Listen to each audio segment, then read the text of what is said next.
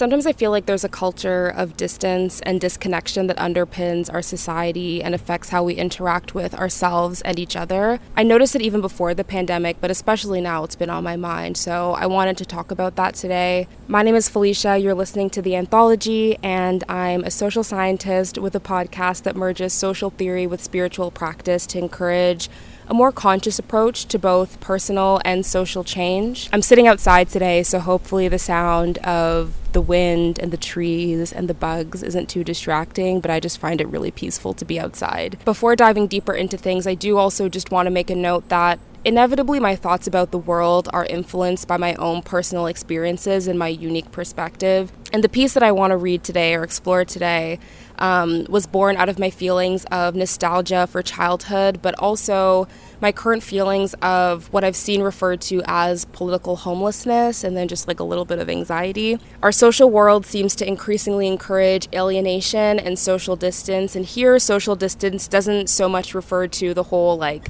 six feet apart thing. Social distance refers to the sense of similarity or difference that we feel between ourselves and others who belong to different social groups. So there's social distance between um, a Muslim and an atheist.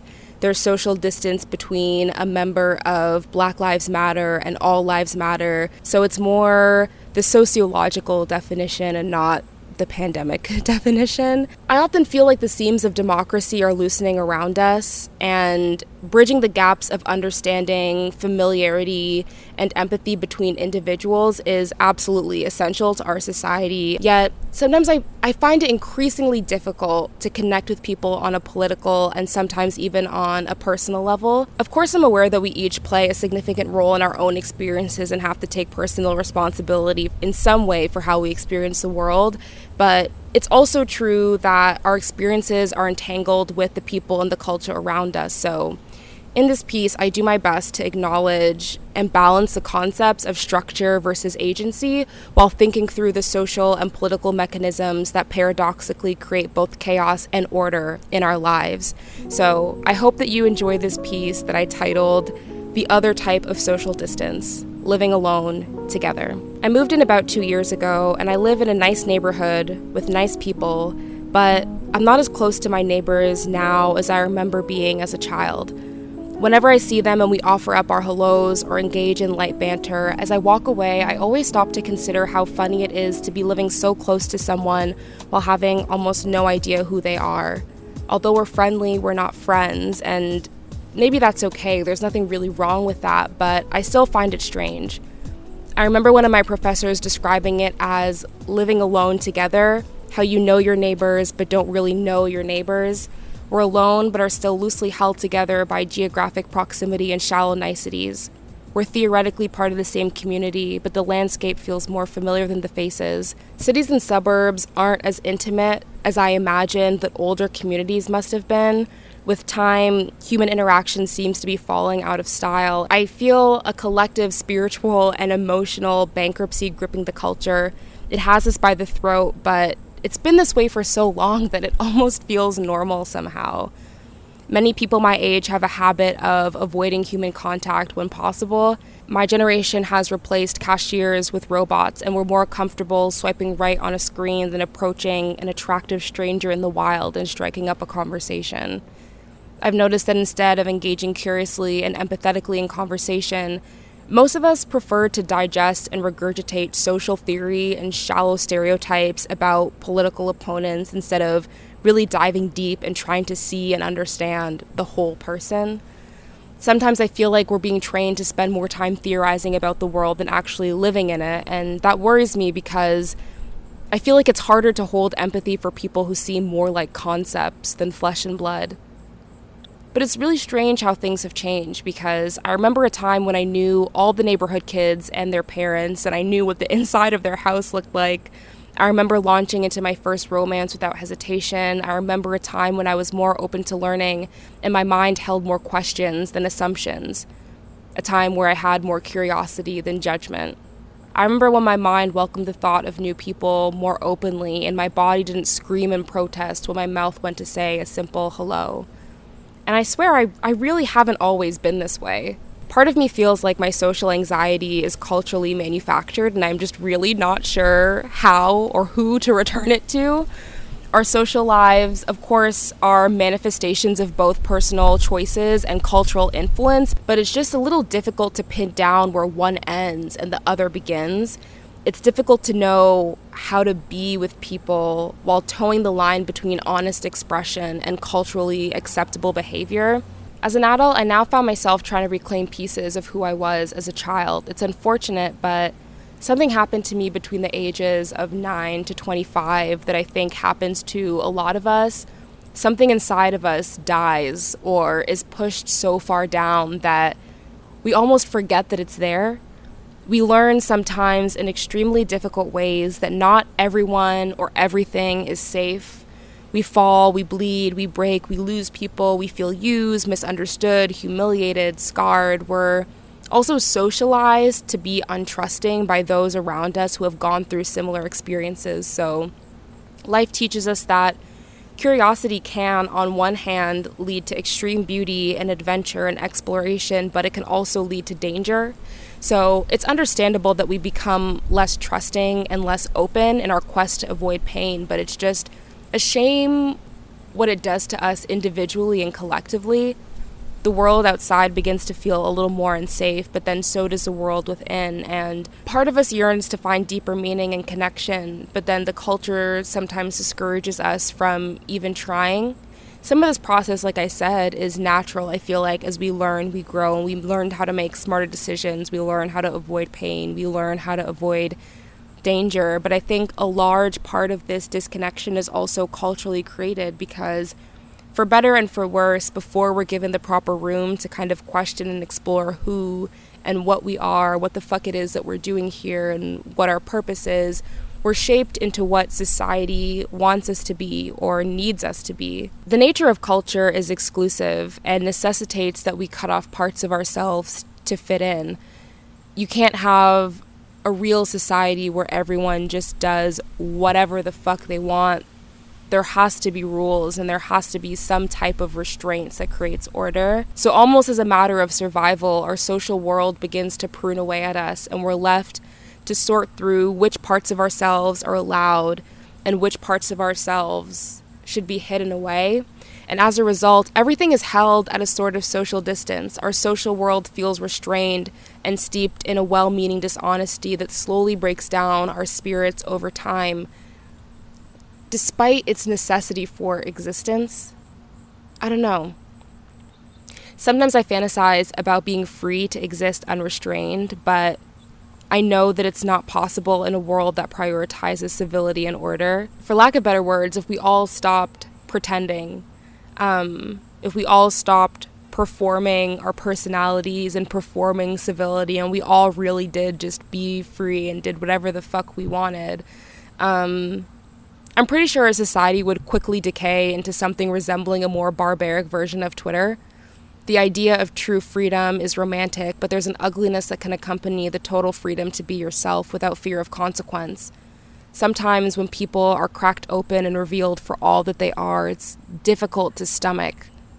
I think perhaps that's why, as much as we crave connection, we still fear it to some degree, because we know that as much as people are good, people are also evil.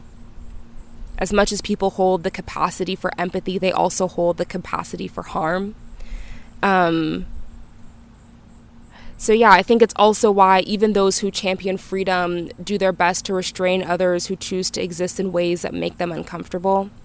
And so for better and for worse, we're encouraged to restrain the full range of our expression in favor of a tidier caricature of ourselves that, as I said, we perform in the world. And that's not to say that I'm like lying about who I am, or I'm not I'm not who I really appear to be, but of course, I don't know, there is a little bit of a difference in how I exist in different spaces. There's a difference between how I exist alone and then how I exist once I leave my room. There's a difference between who I might be at work versus who I'd be at a bar with my friends. And all of those are still me. And I don't know, it's not really that it's dishonest, but there is a little bit of dishonesty in that performance because I understand to some degree who I'm supposed to be in that moment. And so that's the version of myself that I put forth. And then also just different people or different spaces encourage us not to be different people, but they pull different versions of us out into the public. And that's not to say that life always feels that cold. You know, I have my happy moments with friends. I laugh. I have fun. I do fun things. Um, you know, I have vulnerable moments with my family. There are people that I have in my life that I'm able to really connect with and be real with. I've developed a warm familiarity with a lot of local workers. There are times when I've had really meaningful exchanges with strangers, or I've had really insightful conversations with people who see the world in ways that I don't fully understand, or maybe we don't see completely eye to eye about something, but we're able to find a little bit of truth in what the other person is saying. And so there's value and education in having that conversation with them. So there are still moments of profound connection to be found in life, but I found that, you know, they're rare and they're unpredictable. So maybe it's natural to just be a little bit guarded and awkward as we try to open up, because you don't really know where it's going to go. You have a conversation with someone and you don't know if it's going to end in friendship or end in heartbreak. And the unknown is unnerving, and it's natural to feel, you say hello to a stranger and you don't know if they're going to wave back or if they're going to pretend like they just didn't see you. You can be yourself, and you don't know if you're going to be accepted or if people are going to reject you and make fun of you. The unknown is unnerving, and so for that reason, I do think it's unnatural to feel a little bit unsure about how to approach a stranger or even just a strange idea. But to me, it's still strange to be unsure how to commune in a community. It's strange to live in a democracy while knowing that it's growing increasingly difficult to have a productive exchange about difficult ideas. It's a strange thing to share a bed with someone who you're unsure how to share your feelings with. And that's where I feel that social distance. It's in it's in those gaps. It's in those spaces where you want to connect or need to connect, but there's so much difference or distance that's perceived between you that it's almost difficult to figure out how you two are even going to meet in the middle. In recent months or years, my God, in the recent months of social distance, as we've been forced to confront difficult issues, I've given a lot of thought to social cohesion and how we might create more of it to exist more peacefully together. Looking out at the socio-political landscape, the ties between us seem so weak and fractured.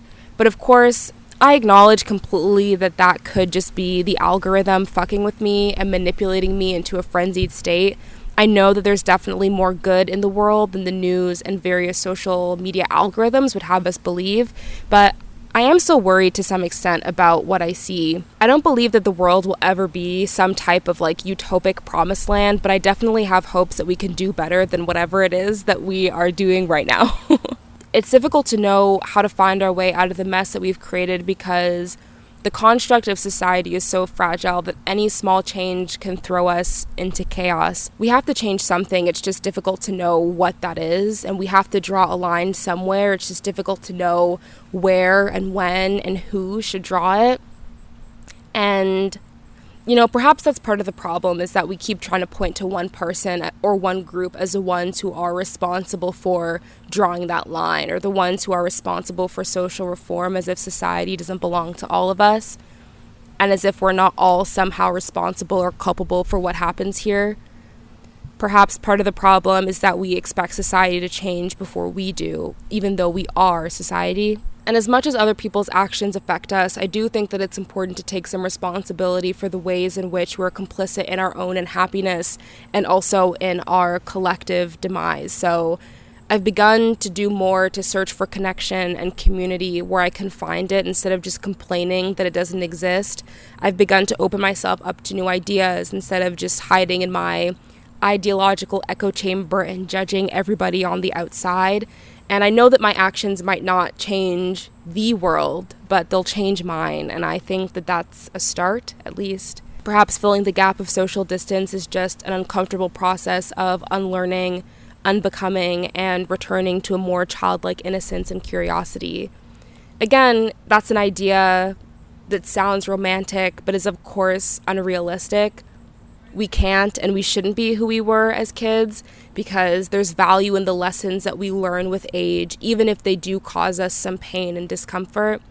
There's value in fear, there's value in boundaries, in hesitation, in norms, in theory, and the like. And I've picked up many tools along life's journey, but I feel like right now I'm just at the stage of learning which ones are helping me progress and which ones are clouding my judgment and keeping me stuck in the same place. And I have a suspicion that fear is at the root of our social distance, and I don't want it to stop me from connecting to people um, in ways that make life feel worthwhile, or connecting with people in ways that will allow for social progress. One of my favorite quotes is by Deborah Adele in the book, The Ethical Teachings of Yoga, The Yamas and Niyamas, and the quote says, "We need to know the difference between the fears that keep us alive and the fears that keep us from living." And I want to live, but together. So for me, this piece is really about exploring feelings of, I don't know, like isolation, alienation, and social distance in society from both a personal and cultural perspective, because the two are inseparable. Of course, we all have our own personal experiences and we all have our own struggles that we go through, but all of those things exist within a very particular social context. I feel like our culture imprints itself upon us, but then we also imprint ourselves onto the culture. So for me, this piece was really about exploring feelings of anxiety that are more personal, about having these connections with other people because of personal experiences of feeling hurt or feeling wronged or feeling just uncomfortable or unaccepted in some ways, but then also acknowledging the wider social context that I belong to. Everything always seems to be an issue of us versus them, instead of coming together as a collective and trying to move forward with all of the different moving parts that create us as a society. I mean, as we get older, we have these experiences that naturally, like I said, they teach us that it is sensible to be cautious about certain people or certain spaces because there is the possibility of getting hurt. But at the same time, as we grow older and we integrate into society, we become increasingly and increasingly aware of this social distance between us. And we're taught that because this person holds this particular identity, you know, they're different from you. They're not going to like you because of the position that you hold, or you shouldn't like them because of the position that they hold. And I feel like it in some way continues to perpetuate this us versus them problem that leads to so many of the issues that we have in society, but sometimes it just feels totally inescapable because of how society is created and because of what culture is and how it exists. Culture is exclusive. It's not inclusive. Culture isn't really something that welcomes everyone. Culture has to be defined. And defining something and drawing borders around it is by its nature exclusionary. So someone always falls on the outside. When we create norms within our society, in order to have something be normal, something has to be abnormal. So that thing or those people, they fall on the outside. And that just seems to be how things are. And I just find myself thinking a lot about how we can exist together more peacefully, both in more like um, personal relationships, but then also in more broad, in a more like broader socio-political context. And those types of questions plague my plague my mind. That's so dramatic, but those are the types of questions that run through my mind a lot, and the types of things that I think about. How do we create a more peaceful society? I think that, you know, definitely looking around the globe in terms of what's going on in other countries. I live in Canada, and I'm so grateful to live here because this is a society that is more free, where we have more choice um, and freedom to be ourselves. There's more of a chance for acceptance as you do express your full self than there are in other places that are just more oppressive um, in their policies or even in their social norms. So I'm grateful to live here, you know, but even here, it's not perfect, you know. I think, and I don't believe in the idea of a utopic society. I do think that there will always be some type of problem or some type of issue so long as we exist here, but I wish at the same time that we could have more of a collective mindset. I think that we think of ourselves these are just kind of like now like raw thoughts. I'm not like reading off of anything. I'm just kind of like talking. But I was thinking the other day how like each cell in your body is working towards a specific goal. Like it it is just its own one cell, but is that one cell aware that it's part of you? Like, are my cells aware that they're part of me and that all of them are working together to keep me alive? Do the cells in a tree know that they're working just to keep the tree alive and to keep this tree stable and to help it grow? But it's like, even if they don't, every single cell in my body is still working together to create me. And it just makes me think all of us exist here on earth. All of us are here together. And what is it? What is the collective goal that we're all working towards? What are the things that can really draw us together? What are the things that can magnetize us together? I feel like a lot of social discourse recently has been about the things that divide us and the things that make us different and the things that make some people wrong and some people okay. And of course, it's important to have norms and to have boundaries and to check people when they're doing something fucked up. But at the same time, I feel like we're becoming further and further and further and further and further divided. Perhaps that's just my own mind. Perhaps it's the design of the algorithm. Perhaps I'm more stuck in an ideological chamber than I believe that I am. Although I try to be critical of it and be reflexive and I don't know. But I don't know. Those are just... I'm not, now I'm just kind of like talking. I don't even know exactly what I'm trying to say, but I think a part of it is also existing online as opposed to existing in the real world. Existing online, the connection online is not artificial, but it is more disconnected in a sense. There is just something different about knowing someone in person versus only knowing them through their Instagram story. There just is. And so much of our existence these days happens to be online, and that happens to be how we get to know people or how we understand people who hold different social positions from us. And I think that that takes some of the humanity out of it and takes some of the empathy out of it and then makes it more difficult for us to come together. So these are all things that I'm just thinking through and considering, and it's not really like I'm offering any type of solution or telling anybody what they need to do. It's not even as though I'm fully instructing myself on what I need to do. I'm just doing my best to maybe be a little bit more open and a little bit more empathetic, a little bit less quick to judge, and I don't know, just a little bit more. I feel like I'm already a pretty like friendly, smiley person, but a little bit more friendly, a little kinder, and just a little bit more open to the people around me, because I think the change does start with each individual, and I've seen that happen time and time again. Sometimes I feel like people are afraid to move before they see the first person move. Even something as simplistic as, you know, you want to go get food, but you don't want to be the first one. Like, you want to wait. And then once someone gets up and does something, I don't know exactly what it is, but when you see someone achieve something or take a step towards something that you yourself want to do, it does empower you in some way to feel as though you can do that thing, or you can be successful as well, or you can embody the same qualities as that person.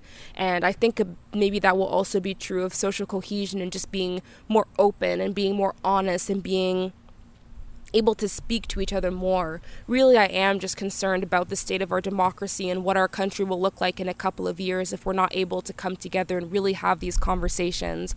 I think it's really unfortunate, you know, how prominent the us versus them mentality or discourse is in like every single social issue, just because I know how problematic that can be.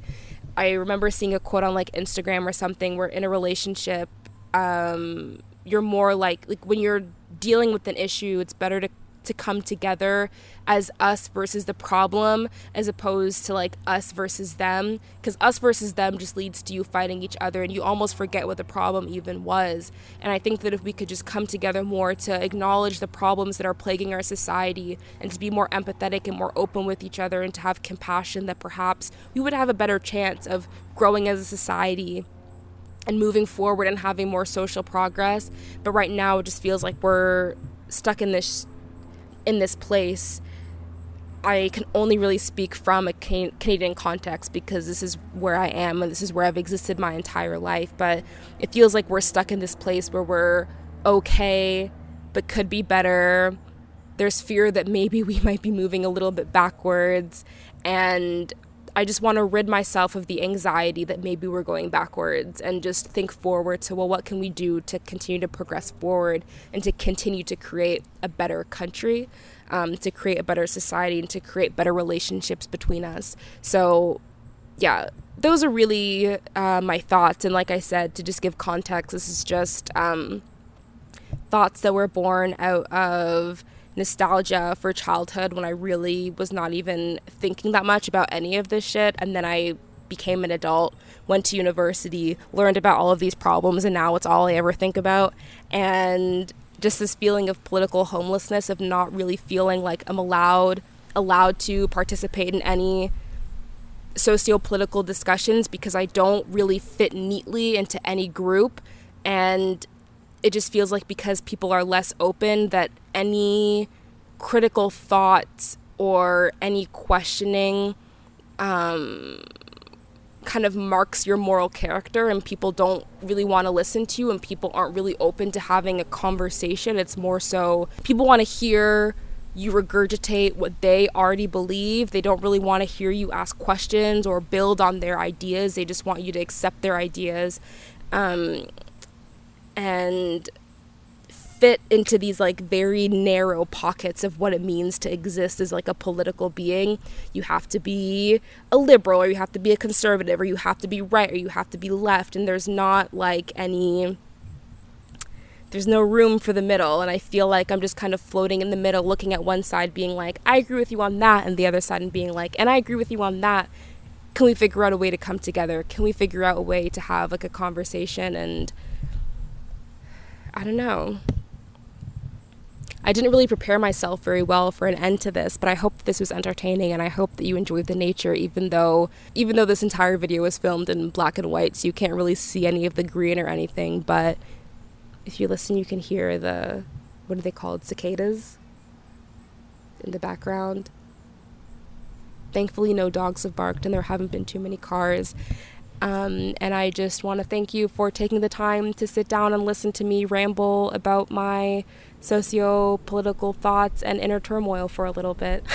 If you'd like to read the piece that I wrote, and if you'd like to see some of the art that I created to go along with this piece, then you can visit my website, Felicia Falkner dot com, and I hope that you will be back to spend some more time with me again for the next podcast. But until then, I hope that I gave you a little something to think about, and I hope that you'll take care of yourself and find some connection. Yeah. And go outside, enjoy some nature. Bye.